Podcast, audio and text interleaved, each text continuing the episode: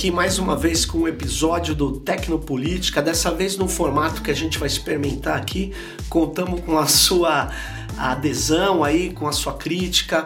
Nós vamos fazer alguns programas que nós precisamos é, tratar de um tema muito importante de uma maneira mais tranquila, mais pausada e talvez é, tratando uh, daquele tema de uma maneira mais profunda, né?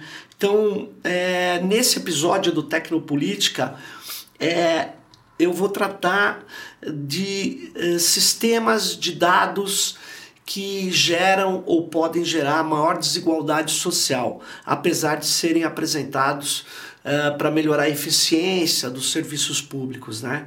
E aí eu queria começar é, falando de um, de um livro muito interessante de uma cientista política norte-americana é, que se chama Virginia Eubanks. Né? A Virginia Eubanks ela tem um, um livro que se chama Automating inequality, que a gente poderia traduzir como desigualdade automatizada, né?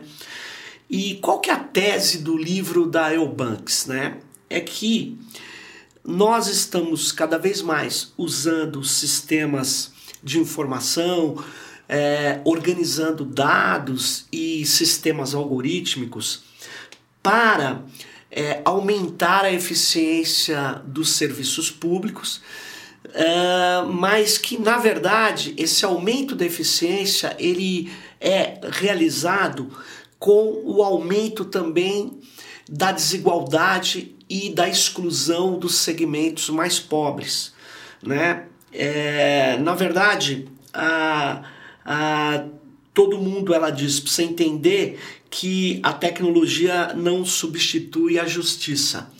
Então você pode implementar soluções tecnológicas, pode implementar é, é, o trabalho do Big Data ou o cruzamento de grandes bases de dados. É, e isso ele pode ter uma diretriz e essa diretriz não necessariamente vai melhorar é, a prestação de serviço para quem mais precisa. A Virginia Banks ela fez uma análise é, de alguns estados norte-americanos e mostrou que quando esses processos eles é, são realizados uh, com uma doutrina neoliberal, ele acaba é, utilizando a performance, a velocidade do sistema algorítmico, não para ampliar o serviço de prestação de atendimento aos mais necessitados. Ele, na verdade, é feito para encontrar elementos que possam excluir os mais pobres do sistema. E isso é um elemento que ela chama de desigualdade automatizada. Né? Então ela traz casos que eu não vou ficar me referindo aqui, porque eu quero logo, a partir dessa hipótese, é, observar o que está acontecendo no Brasil. Né? É, o que é, nós vamos ver no Brasil é que surgiram dois decretos, o 10.046 de outubro de 2019, decreto recente, assinado pelo presidente da República, e o decreto 10.047, né, é, também de 9 de outubro. O primeiro, o 10.046, é, ele trata, na verdade, da governança uh, no compartilhamento de dados no âmbito da administração pública federal e ele cria o cadastro de base do cidadão e o comitê de governança de dados. Aí você poderia falar, esse projeto não é um projeto que já vem é, sendo tratado pela burocracia do Estado já há algum tempo? Sem dúvida que sim ele, ele foi alterado, mas existem vários gestores públicos que estavam trabalhando na montagem é, de uma interoperabilidade de dados entre o governo federal. Existia inclusive a ideia de um login cidadão. O que, que seria um login cidadão? Um, um, um único, uma única entrada no governo que permitisse que o cidadão ele tivesse um único uh, perfil, um login, na verdade, com um único nome, ele entraria uh, em todos os órgãos públicos. Facilitaria a vida dele, porque ele teria uma única senha é, ou uma única chave que permitisse que ele entrasse é, nos vários é, serviços públicos, né? Isso é muito bom, principalmente para as pessoas que são de uma idade mais avançada, que tem mais dificuldade de trabalhar com digital. É, então, o que, que aconteceria? Esse login ele teria a seguinte ação, ele poderia ter a seguinte, a, a, o seguinte formato, ele usando a criptografia assimétrica, onde você cria duas chaves, né, com um algoritmo. Essas duas chaves, elas têm uh, funções inversas, né? E elas uh, são chaves geradas para cada pessoa. E uma você chama de chave pública e outra de chave privada. A chave privada a pessoa guarda só com ela, só ela vai ter aquela cópia e a chave pública você coloca em todos os bancos de dados, em todos os ministérios, em todos os serviços públicos. Bom, essa chave pública, ela uh, só vai reconhecer a chave privada dela. Né? Então, ela tem um sistema de autenticação que é extremamente robusto. Então, uh, a pessoa guarda a chave privada com ela e ela acessa todo lugar que tem a chave pública. Essa chave pública reconhece que aquela pessoa é ela mesma. Então você não precisa é, unificar a base de dados, você não precisa fazer grandes estripulias. Você simplesmente usando a criptografia simétrica autentica as pessoas em todas as bases de dados você autentica com muita precisão aquela pessoa. A criptografia precisaria ser quebrada para que esse sistema deixasse de funcionar. Então, esse esquema do login cidadão baseado em criptografia, ele não está sendo aplicado nesses dois decretos. O que está acontecendo é o seguinte: está é, tá se montando com base é, numa é, grande articulação é, de reconhecimento de pessoas, é, com o objetivo claramente de simplificar a oferta de serviços públicos. Tem várias palavras aqui dos decretos, por exemplo, o 10.046, que fala em melhoria da qualidade e fidedignidade de dados custodiados pela administração federal.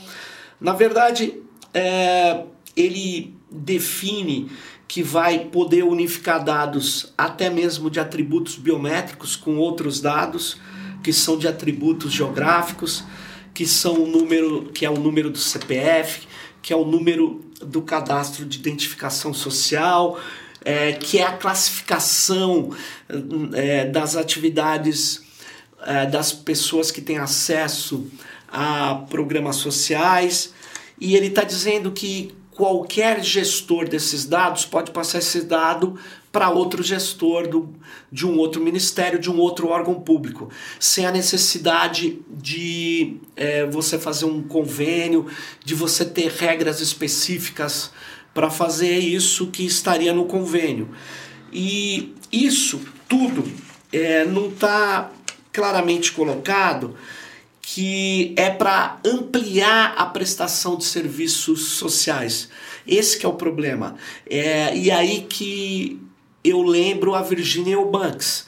Ele está sendo feito para efetivamente cruzar dados e excluir pessoas desse sistema. É, é, você vai dizer, não, mas da onde você chega a essa conclusão? É porque em nenhum momento desses decretos, esses decretos eles falam na ampliação do serviço público em função de direitos de cidadania. O objetivo dele é exclusivamente é, ter um policiamento, né? utilizar o poder de polícia do Estado, de vigilância do Estado, para, por exemplo, no decreto é, que a gente tem, o, 2000, o 10.047, cruzar várias bases de dados, 51 bases de dados que estão aqui, fora aquelas que estão na Receita, e permitir fazer uma limpeza da prestação de serviços públicos. Né? E isso tem um outro agravante também. Esse comitê de gestão de dados, ele pode, por exemplo, definir regras que diz o seguinte: quem, por exemplo, está em, em dívida com um desses programas, em dívida que eu digo da prestação de contas, ou que teve um outro problema com uma dessas desses sistemas de cadastramento ou desses cadastros, ele pode ser afetado, por exemplo, na hora que ele vai pedir se é uma mulher na hora que ela vai acessar, por exemplo, é, um outro programa é, de saúde, por exemplo, se ela tiver com um problema num outro cadastro, ela, não, ela pode não ser atendida é, no serviço público ou num outra, numa outra área do serviço público até quitar ou até acertar os dados daquele outro cadastro que é exatamente o que a Virginia Eubanks fala que aconteceu nos Estados Unidos. Então, uma gestante pode ter problema. Uh, o serviço público de saúde tem que atender a gestante, mas se ela tiver um problema, sei lá, no Bolsa eh, Família, ela pode ter, na verdade, uma unificação de base de dados que vai ter como regra, enquanto você não tiver é, é, em situação regular em todos os cadastros, você não vai poder ser atendido em nenhum deles. Aí você fala, mas aonde está escrito isso? Isso não está escrito. Isso pode ser, na verdade, realizado com facilidade, porque você, ao ampli, você, ao, você criou um enorme vigilantismo dentro do Estado. Agora, esse vigilantismo é para quê? É para é melhorar a eficiência do Estado? Sim, você poderia dizer sim, ele vai reduzir custos. Mas essa redução de custos vai melhorar o serviço público onde? Vai permitir que esse serviço público ele seja dado é, com melhor qualidade para o cidadão? Isso não está claro em nenhum momento. Porque a ideia do neoliberalismo não é, é, aumentar a base de atendimento social, é ao contrário, é diminuir cada vez mais aquilo que seriam os programas sociais. E aí é que está. Essa gestão algoritmizada, esses comitês é, de organização, é, de governança, de cadastros, de prestação de serviço, ele serve mais a excluir pessoas da base do que aumentar o atendimento a pessoas que tenham dificuldades de ter documentos, a pessoas que tenham uma idade elevada e que não consigam tratar bem com esses sistemas de dados. Então, é, eu estou muito preocupado com isso e vejo que o comitê é, é, que se monta aí no decreto, por exemplo, 10.046, é, o Comitê Central de Governança de Dados, ele está no artigo 22.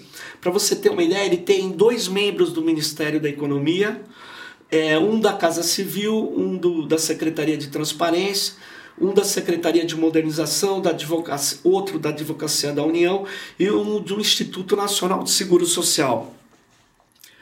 Veja que são áreas de fiscalização, de controle e de gestão econômica, mas não tem ninguém de atividade fim, ninguém que vai lá defender o, o, o interesse é, pelo qual foi criado o programa social. Né? Isso é muito preocupante. É, é, eu acho que a gente precisaria é, analisar é, uma política social de maneira integral né? não só do ponto de vista da redução de custo. Esse que, isso que está sendo o problema no nosso país. É, você precisa ver, por exemplo, que pessoas mais frágeis elas têm menos documentação. Pessoas que mais precisam do Estado, elas têm mais dificuldade de entender como funciona a demanda do Estado. Uma pessoa de classe média média, ela já sabe como tem que se portar diante do Estado quando ela precisa de um dado ou de uma documentação. Uma pessoa que não teve um grau de instrução mais avançado, uma pessoa que precisa efetivamente de uma bolsa do Estado, que precisa aumentar sua renda a partir do fundo público, porque isso pode melhorar a ação de toda a sociedade, essa pessoa é que vai ser policiada, vigiada e vai ter maior dificuldade de lidar com o Estado. Então isso é muito grave, essa desigualdade automatizada e esse policiamento é, gigantesco feito contra os mais pobres, ele hum, faz, ele tem um outro efeito que é interessante, que é apontado pela Virginia Eubanks. Ele gerencia pobres individualmente a fim de escapar da nossa responsabilidade compartilhada de erradicação da pobreza, porque essa ideia ela é abandonada é, nesse, nesse tipo de perspectiva neoliberal. É, eu queria dizer que um pouco mais de 130 anos atrás, é, você tinha escravidão no Brasil e você soltou, você disse que, ah, agora é, você, negro, é um homem livre, é uma mulher livre, mas não deu nenhuma condição para essas pessoas sobreviverem, elas não tinham nada, elas não tinham absolutamente nenhuma condição é, de ter apropriações, de ter é, ensino, de ter condições de ir para uma sociedade de mercado e competir com o mínimo de igualdade. E aí sabe o que acontece? Acontece que logo em seguida essas pessoas que colocam o epicentro da sociedade, a articulação da sociedade como sendo a articulação do mercado, elas não fazem é, outra coisa senão de aumentar a desigualdade, porque elas cobram é, a capacidade dessa pessoa que era, na verdade, é, sem nada, sem direitos, nem, nem sem condição humana. Quando ela se torna uma pessoa é, com direitos iguais, né, é, essa pessoa é cobrada dela a capacidade de ter a mesma performance que uma pessoa de classe média alta, ou que era uma proprietária de terras, ou um senhor de escravos. É, como é que você pode exigir de uma situação completamente desigual critérios de igualdade? Como é que você pode exigir que uma criança que não foi alfabetizada, que não tinha, que não era nem livre, essa criança tem as mesmas condições de concorrer na sociedade com alguém que estudou nos melhores colégios, que tinha a melhor alimentação, que tinha a melhor é, é, família, no sentido de dar infraestrutura para essa pessoa. É, como é que você vai falar? Que isso é algo que é compatível, que pode ter a mesma, a, a mesmo, o mesmo grau de equilíbrio. Como é que você vai exigir aí é, a performance igual dessas pessoas na sociedade? Isso é, continua no Brasil. Mais de 130 anos depois, a gente trata situações, trata pessoas é, completamente diferentes, com condições sociais diferentes, com condições econômicas diferentes, da mesma forma. A gente trata é, reproduzindo é, essa desigualdade e não resolvendo o problema econômico do país. Né? Então, é, essa desigualdade ela é hoje era feita no tratamento de dados. Então, quem está sendo prejudicado por esse enorme aparato de vigilância não são pessoas é, da mesma camada social. Os mais pobres estão sendo mais prejudicados do que aqueles que podem se defender, aqueles que podem não dar dados, aqueles que podem se proteger. Então, é, eu queria chamar a atenção disso que nós estamos vivendo um processo agora de ampliação da desigualdade a partir das tecnologias de coleta e de tratamento de dados, a partir inclusive de tratamento unificado de dados pelo governo. É, por quê? Porque nesse tratamento não é pensado a como você vai proteger aqueles que são os mais fragilizados da sociedade. Você simplesmente trata como classes perigosas, como alguém que deve ser excluído, como alguém é, que deve ser, na verdade, tratado como mais alguém que é suspeito antes que se prove a sua inocência do que alguém que precisa de apoio social, de apoio do governo. É basicamente isso que eu queria trazer a reflexão de vocês nesse Tecnopolítica que tratou da é, desigualdade automatizada. É isso aí. E não perca o nosso próximo episódio.